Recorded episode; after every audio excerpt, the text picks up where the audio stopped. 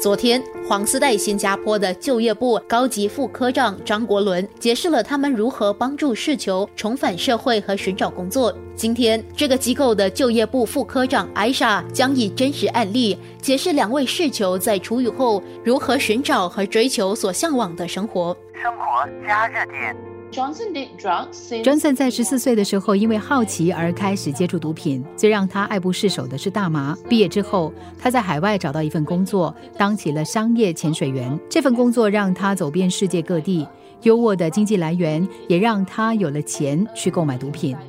为了照顾父母，他后来回到新加坡，但是并没有戒掉毒瘾。父亲因为癌症过世，更让他沉溺在毒瘾中。二零一八年，他因为试毒而被捕，被判监禁一年。出狱之后，Johnson 决定要洗心革面，戒掉毒瘾，为自己创造未来。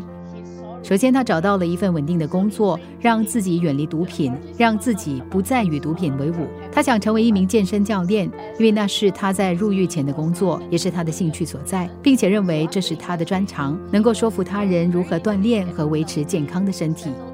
于是，黄丝带新加坡的职业导师努力帮他寻觅健身教练的职缺。在二零一九年十一月，Johnson 成功入职，并且认定这份职业是他想要长期发展的事业。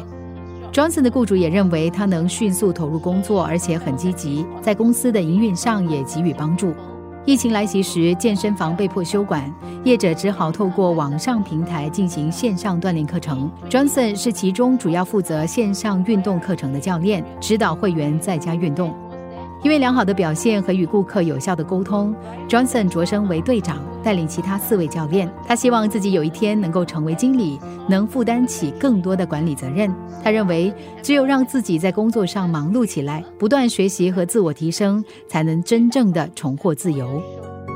从 Johnson 的个案能看出，世球在出狱后，如果想改过自新。坚守自律是非常重要的。除了身边的人的帮助和给予机会，他们更需要努力争取自己所向往的生活。生活加热点。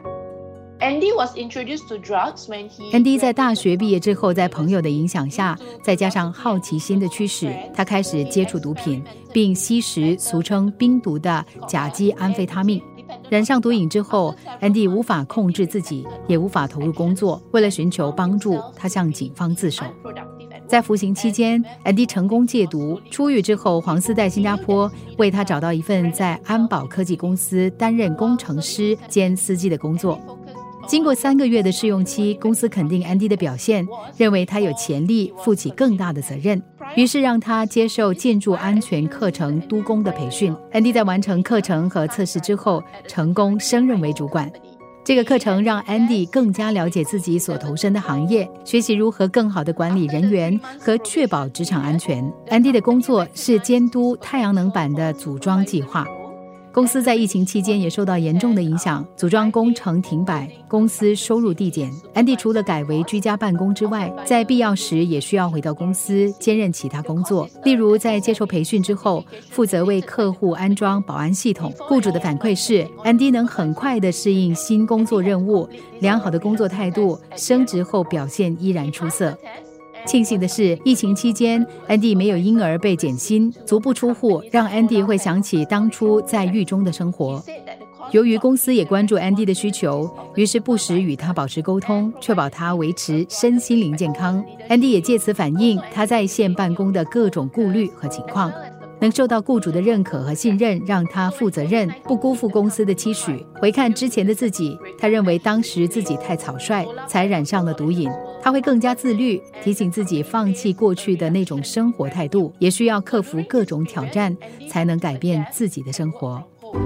今天的两个真实案例，Johnson 和 Andy 都是在出狱后，因为坚信自己需要改变生活和人生，才得以有更美好的收获。明天我们请一位辅导员分享他的经历，听他如何在出狱后重拾生活，并帮助和他一样拥有相似经历的世球。生活加热点。